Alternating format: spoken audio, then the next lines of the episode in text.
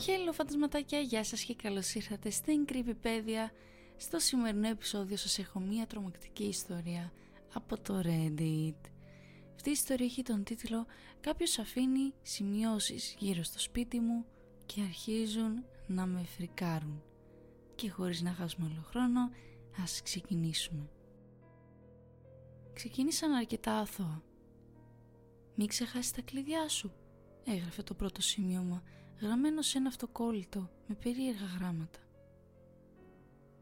Ήταν πάνω στην πόρτα του ψυγείου μου. Μου τράβηξε αμέσως την προσοχή γιατί εκείνη την εποχή ζούσα μόνος μου. Δεν θυμόμουν να το είχα γράψει και ο γραφικός χαρακτήρας δεν τέριαζε με το δικό μου ή με κάποιον που ήξερα. Ήμουν ελαφρώς ενοχλημένος αλλά δεν ήμουν σίγουρος για το πώς να αντιδράσω. Τελικά απλώς πέταξα το σημείωμα και πήγα στη δουλειά. Το δεύτερο σημείωμα ήρθε λίγες μέρες αργότερα, πάνω στο παγκό της κουζίνας μου. Το αυτοκόλλητο σημείωμα ήταν ροζ αυτή τη φορά, αλλά εξακολουθούσε να έχει τον ίδιο χαρακτηριστικό ασαφή γραφικό χαρακτήρα. Φρόντισε να ετοιμάσει φαγητό σήμερα. Και πάλι ήμουν αναστατωμένος. Τώρα, οποιοδήποτε φυσιολογικός άνθρωπος θα μπορούσε να το είχε καταγγείλει στην αστυνομία, αλλά εκείνη την περίοδο περνούσα μια μεγάλη περίοδο κατάθλιψης Είχα μετακομίσει σε μια νέα πόλη, μακριά από τους φίλους και την οικογένειά μου και είχα ξεκινήσει μια νέα δουλειά την οποία γρήγορα συνειδητοποίησα ότι μισούσα και ότι δεν πλήρωνα αρκετά. Το σπίτι ήταν μοναχικό και η δουλειά ήταν ψυχοφθόρα. Είχα μεγάλο πρόβλημα να σηκώνομαι από το κρεβάτι κάθε πρωί, πόσο μάλλον να κάνω κιόλας και μια καταγγελία που είμαι σίγουρος ότι η αστυνομία δεν θα έπαιρνε στα σοβαρά. Ακόμα πιο αγχωμένος τσαλάξα το σημείωμα. Ωστόσο, Κατέληξα να ετοιμάζω ένα μικρό γεύμα για τον εαυτό μου.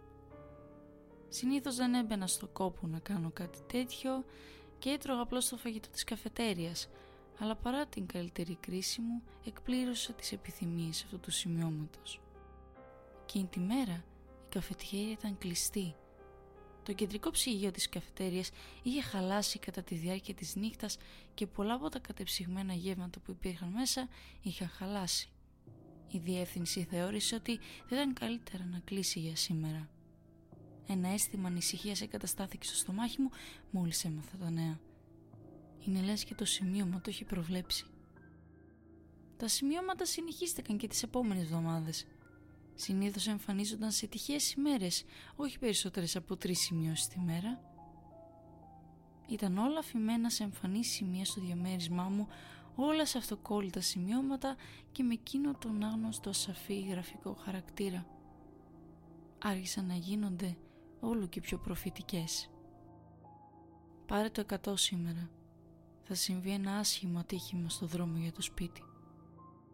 Η Τζάνετ θα σου προσφέρει μερικά μπισκότα στο γραφείο. Αρνήσου ευγενικά. Θα σου προκαλέσουν τροφική δηλητηρίαση. Η Μαρή κάνει δίαιτα δώστε τα συγχαρητήρια για την απώλεια βάρους της. Θα σκέφτεται καλά πράγματα για σένα. Φυσικά έλεγξα τις σημειώσεις για να δω αν ήταν ακριβείς. Κάθε φορά που αγνώσα τις συμβουλές παρατηρούσα ότι για ό,τι πράγμα και αν με προειδοποιούσαν οι σημειώσεις γινόταν πραγματικότητα. Μια μέρα ένα σημείωμα έλεγε να πάρω μπρέλα μαζί μου και επίτηδες δεν το έκανα. Είχε προβλεφθεί η ηλιοφάνεια εκείνη τη μέρα, οπότε κάθε φυσιολογικός άνθρωπος δεν θα σκεφτόταν να πάρει μαζί του ομπρέλα. Αλλά σίγουρα έγινα παπί εκείνο το βράδυ περπατώντας προς το αυτοκίνητό μου. Ήμουν απίστευτα περίεργος για τις σημειώσεις. Υπήρχαν τόσες πολλές ερωτήσεις που είχα για αυτές και αυτές οι αναπάντητες ερωτήσεις εξακολουθούσαν να φουντώνουν στο κεφάλι μου. Προσπάθησα να γράψω σημειώσεις σε αντάλλαγμα και να τις αφήσω έξω. Αλλά ποτέ δεν πήρα απάντηση. Μιλούσα δυνατά και έκανα ερωτήσεις σαν να ή σε περίπτωση που ο συγγραφέας των σημειώσεων μπορούσε κατά κάποιον τρόπο να μ' ακούσει, αλλά αυτό με έκανε να νιώθω ανόητος. Περιστασιακά έκανα μια ευνηδιαστική επίσκεψη στο σπίτι σε περίεργες ώρες για να δω αν θα μπορούσα να πιάσω τον τυπά να αφήνει τις σημειώσεις του. Φυσικά ποτέ δεν τον έπιασα. Προσπάθησα να εγκαταστήσω κάμερες στο διαμέρισμά μου, φροντίζοντας μάλιστα όλες οι κάμερες να είναι εντελώς κρυμμένες, αλλά την επόμενη μέρα βρήκα το εσωτερικό, κάθε μία από τις κάμερες αυτές εντελώς κατεστραμμένες και τοποθετημένο στο τραπέζι της κουζίνας με ένα μόνο σημείωμα δίπλα τους που έγραφε «Ποτέ μην το ξανακάνεις αυτό».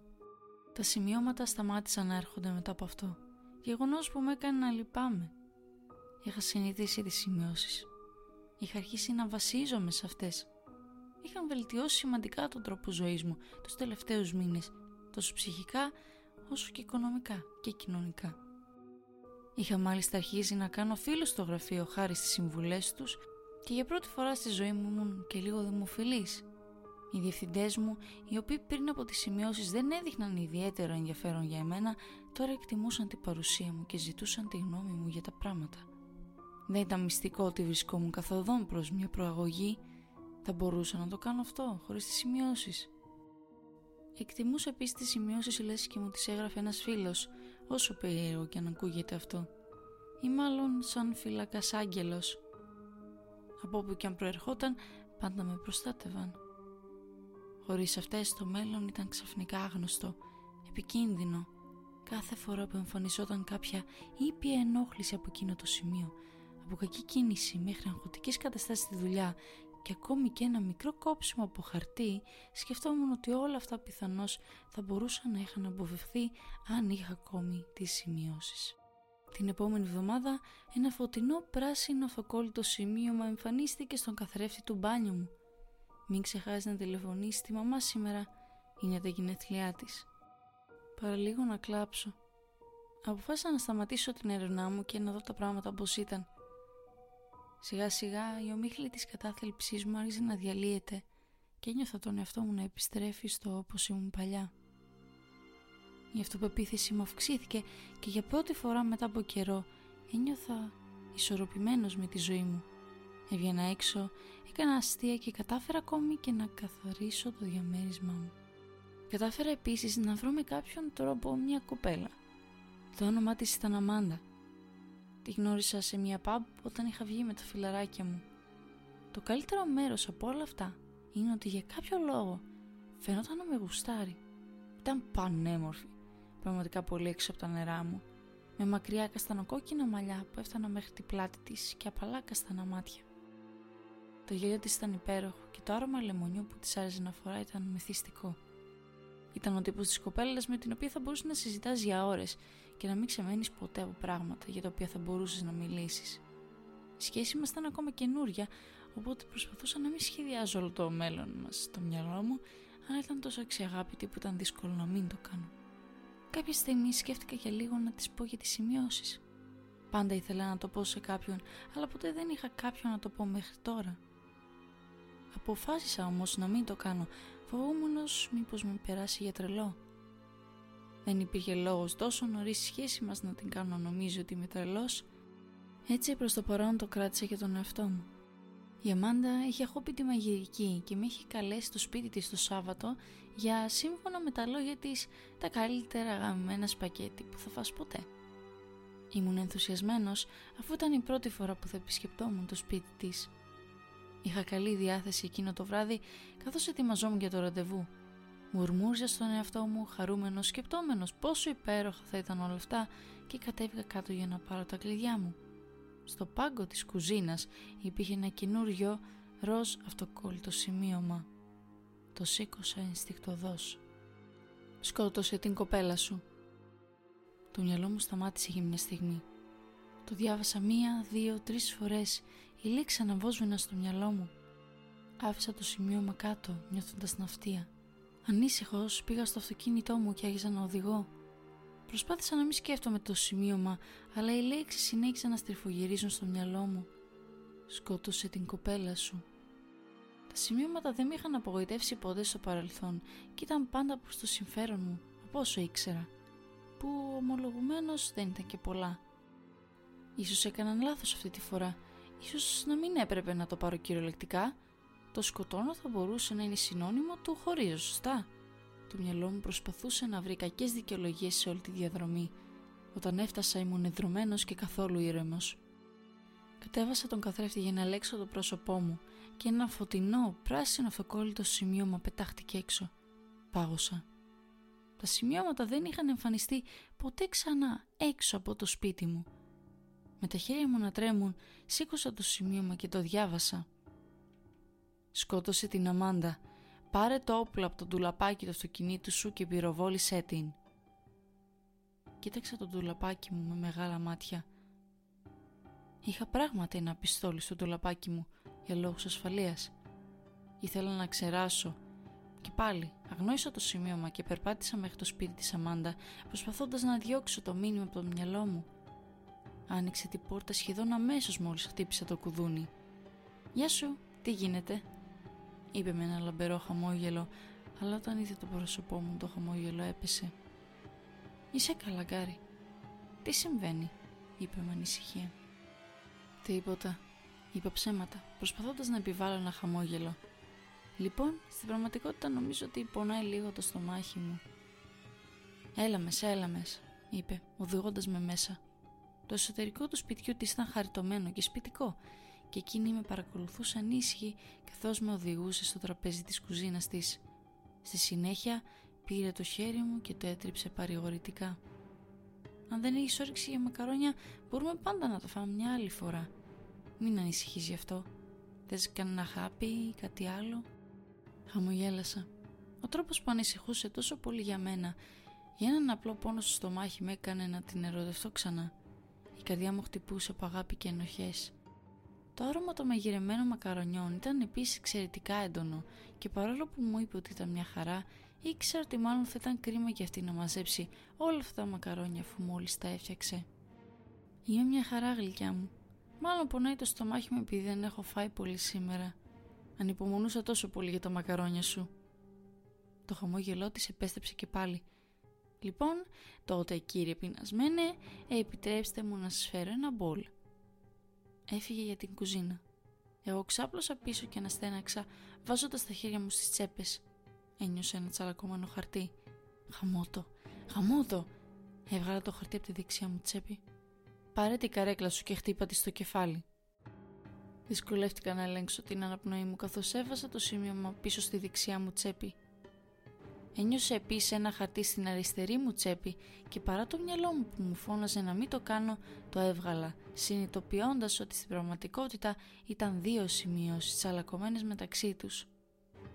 Τρέμοντας, ξετύλιξα το πρώτο. «Μην φας τα μακαρόνια. Ναρκωμένα». «Τι είναι αυτό, Γκάρι» ρώτησε η Αμάντα πίσω μου. Παραλίγο να πεταχτώ από το δέρμα μου. Έβαλα τις σημειώσεις πίσω στην αριστερή μου τσέπη. Ω, ε, απλώς κάποιο σημείο από τη δουλειά που ξέχασα ότι ήταν στη τσέπη μου. Αυτό είναι όλο. Είπα με παράξενη φωνή. Εκείνη συνοφριώθηκε, ένιωσε σαν να ήθελε να πει κάτι, αλλά μετά το σκέφτηκε καλύτερα.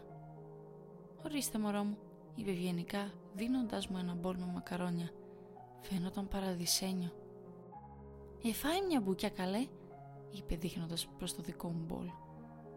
Εγώ, ε... Sorry, πραγματικά πρέπει να πάω στο μπάνιο. Πετάχτηκα και άρχισα να ψάχνω για το μπάνιο της. Πήδηξε πίσω μου, δείχνοντας μπερδεμένη. Γκάρι, Γκάρι τι συμβαίνει, συμπεριφέρησε περίεργα. Όταν βρήκα τη σωστή πόρτα μπήκα μέσα και κλείδωσα την πόρτα πίσω μου. Συνέχισε να χτυπάει και να χτυπάει. Γκάρι, Γκάρι, σοβαρά τώρα, τι έχεις πάθει; Τόσο πολύ πονάει το στομάχι σου. Μίλα μου, Γκάρι, σε παρακαλώ. Οπισθοχώρησα και κούμπισα τον τοίχο του μπάνιου και μετά βούλιαξα στο πάτωμα. Έβγαλα ξανά τις δύο σημειώσεις από την αριστερή μου τσέπη, αυτή τη φορά, διαβάζοντας το δεύτερο σημείωμα. Η καρδιά μου βούλιαξε. Δεν είναι η Αμάντα. Και λοιπόν φαντασματάκια αυτή ήταν η ιστοριούλα Ελπίζω να σας άρεσε, να σας φάνηκε έτσι ιδιαίτερη Το να έχεις κάποιες σημειώσεις να σου λένε τι να κάνεις Και να συνειδητοποιείς ότι είναι για το καλό σου Μόνο που εδώ νιώθεις πολύ περίεργα Γιατί ο πρωταγωνιστής δεν ξέρει τι να κάνει με τις σημειώσεις Να τις πιστέψει, να μην τις πιστέψει Εγώ προσωπικά θα τις πίστευα Λογικά θα καλούσα την αστυνομία Και ναι, I don't know. Όπως και να έχει φαντασματάκια, αυτό ήταν το επεισόδιο για σήμερα. Ελπίζω να σας άρεσε, να το ευχαριστηθήκατε και σας ευχαριστώ πολύ που το ακούσατε. Να έχετε μια υπέροχη μέρα, ένα υπέροχο σουκού, όποτε και αν το ακούτε. Καλή συνέχεια, να προσέχετε και θα τα πούμε την επόμενη Παρασκευή σε ένα νέο επεισόδιο της Creepypedia. Bye bye!